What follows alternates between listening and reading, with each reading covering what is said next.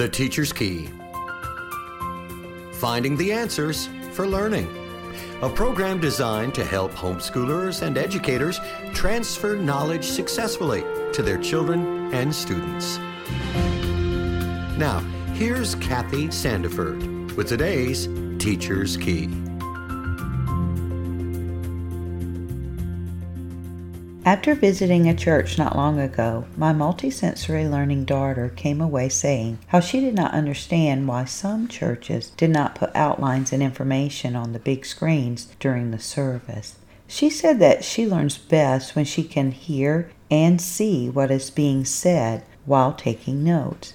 Now, when teaching reading, Orton Gillingham calls this a language triangle or a multisensory approach. They say it builds a close association or a link between what the student sees in print, which is visual, what the student hears, which is auditory, and what the student feels as he or she makes the sound of letters and writes, that's kinesthetic. Now, often we add a rough component like writing in the sand, on a screen, on a chalkboard, or other rough surface to strengthen the kinesthetic feel but those actions do not create a multisensory approach.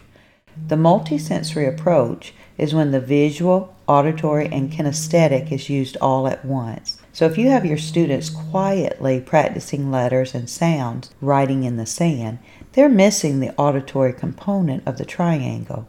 Get them talking about what they are practicing. And if all you ever do is practice the visual and auditory during drills, you are missing the kinesthetic component.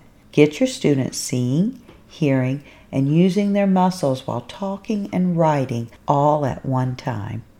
This has been the Teacher's Key from Faith Music Radio. For more information about this program, visit faithmusicradio.com.